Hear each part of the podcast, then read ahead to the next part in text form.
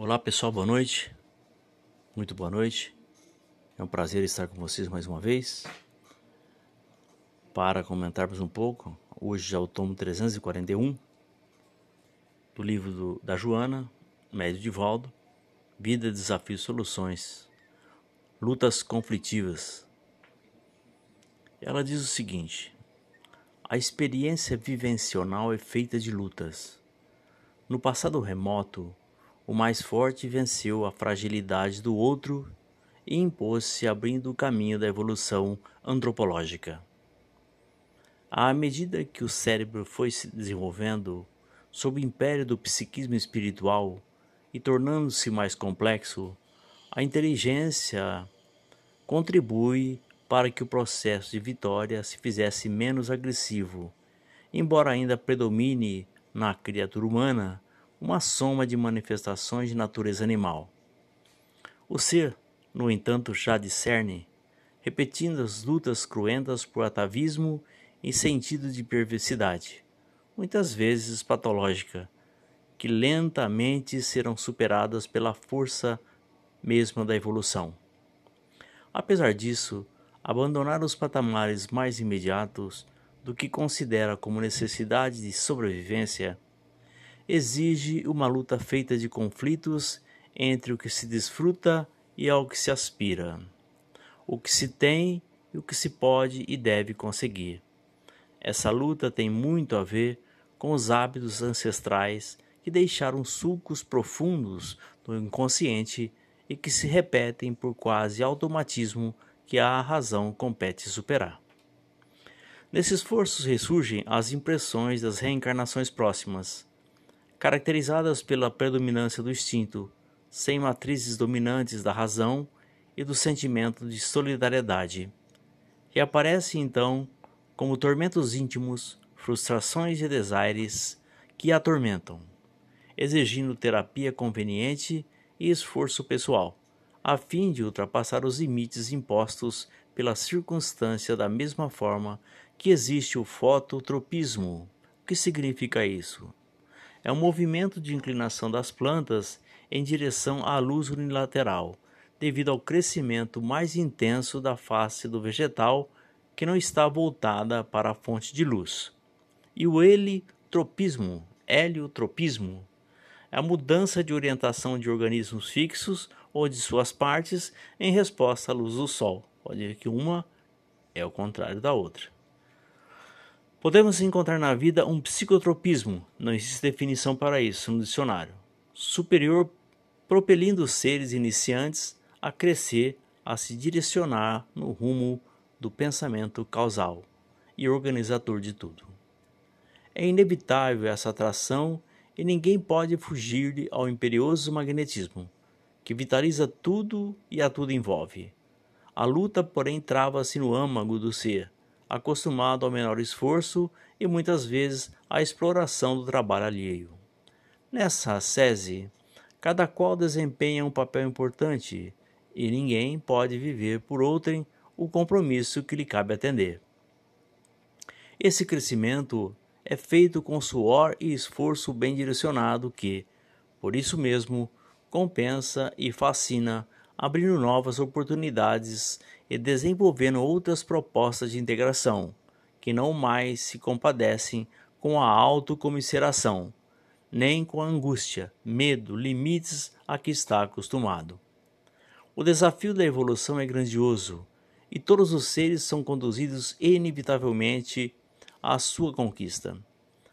Como luta pode oferecer resultados sempre melhores, porque fortalece aquele que combate. Essa a da evolução das necessidades básicas para as libertadoras, superará os conflitos em que o ser vem mergulhado, libertando das amarras que o prendem na retaguarda do progresso. Os seres humanos que caminham sob o jugo da insegurança pessoal, diante da vida, aclimatam-se às regiões de sombras, porque aí se refugiam para plantearem os limites em que se comprazem, temendo tomar decisões que os libertariam, mas que, por outro lado, exigem-lhes o denodo, o sacrifício e a coragem para não desistir. Começada essa batalha nova, há de conquistar os espaços da evolução, mesmo sob conflitos perturbadores, dá-se o primeiro passo, que logo será seguido por outros, até o momento em que o prazer deve ser livre, se torna o emulador para as mais audaciosas realizações. Ninguém, portanto, aspire a vencer, aguardando que os outros realizem o esforço que lhe cumpre desenvolver, porque a conquista é pessoal e intransferível, não havendo lugar para fraude ou enganos. Quando o homem primitivo ergueu os olhos para o infinito, aterrorizou-se e atemorizou-se e curvou-se ante a majestade que não conseguiu entender. Lentamente, porém, perscrutando a natureza e exercitando-se, passou do instinto grotesco para o mais refinado e abriu o campo da razão, que lhe faculta alcançar as primeiras manifestações da intuição que lhe será patrimônio futuro, quando totalmente livre dos imperativos da matéria.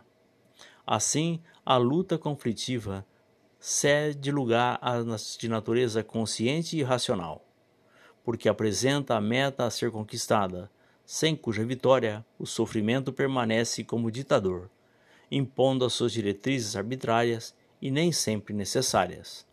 A vida não exige dor, mas brinda o amor. A primeira é experiência para vivenciar, o segundo, que não tem sido valorizado como necessário. Desse modo, os mecanismos da evolução se impõem como necessidades de um nível mais avançado, as ético-moral-estéticas, que fomentarão outras mais grandiosas que se tornarão de natureza metafísica porque penetrarão as regiões mais altas do processo de crescimento da vida. Final do texto ditado por Joana de Ângeles. O que podemos passar para vocês? Bom, quem neste mundo pode se evadir das lutas e conflitos? Os conflitos geram lutas que representam o esforço, o gasto de energia, materiais e psíquicas, para que possam ser solucionados. Marcado por suas atitudes, escolhas e tendências, o ser espiritual convive tanto na Terra como no mundo dos espíritos com os conflitos, traumas e frustrações gerados por ele mesmo. Não há como fugir a certas manchas que inibem temporariamente a nossa ascensão espiritual elas vêm à tona, com ou sem a vontade do ser, porque são necessárias. A higienização é custosa, muitas vezes dolorosas, e funcionam como mecanismo de despertamento espiritual. Vamos dar um exemplo bem simples para facilitar a compreensão. O metal vive soterrado, escondido, mas mesmo assim não deixa de ser valioso. Achado pelo homem, passa por um processo de depuração, visando facilitar o seu uso, mas para que ele possa fazer parte de nobres e importantes construções, ele precisa passar pelas fornalhas, ser derretido, para depois ganhar forma e condição de uso. O espírito também é assim. Ele vem das profundezas do, psiquismo primário. Descobre-se, daí vem as lutas que forjam que lhe dão forma e consistência, para que ele possa de tempos em tempos ir se aperfeiçoando e se capacitando para responsabilidades cada vez maiores. Lutas e conflitos fazem parte do processo de aprendizagem do ser, assim como a dor e o sofrimento. O detalhe é que quando não aprendemos com essas lições, não vencemos certos desajustes íntimos que carregamos, mais tempo ficaremos expostos ao sofrimento, tornando nossa peregrinação em mundos de expiação e provas mais constantes. Por mais que amamos essa nossa terra maravilhosa, ela não é o nosso destino, mas um ponto de apoio, onde ganhamos força para saltos cada vez mais enobrecedores. É importante pensar: este é o primeiro passo que a glória espiritual é muito mais intensa e sublime do que os prazeres efêmeros. Preparamo-nos para todas as lutas normais que a sociedade e o corpo nos impõem. Lutamos por um lugar ao sol, por uma existência mais abastada, para a sustentação e satisfação de nossas necessidades básicas. Estamos sempre lutando. Veja que coisa interessante. impomos um esforço imenso para comprarmos um carro. Lutamos com disposição hercúlea para a aquisição de nosso lar. E isso é justo. Mas quando se trata de esforço para o burilamento e aperfeiçoamento, a nossa disposição muda, e muda muito, mas para pior. Ocorre que ainda vivemos com nossos valores invertidos. Viemos ao mundo para o espírito e sairemos dele com saudades e profundo apego com a matéria.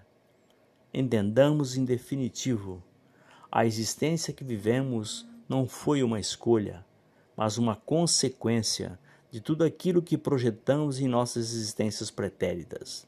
Vamos lentamente, minuto a minuto, escrevendo em nosso DNA espiritual o modus vivendi de nossas futuras reencarnações. Os, os conflitos que geram lutas imensas são consequências de nossa inobservância para com as leis da vida. Muito boa noite, muito obrigado, que Jesus os abençoe. Até amanhã, se Deus quiser. Tchau, gente.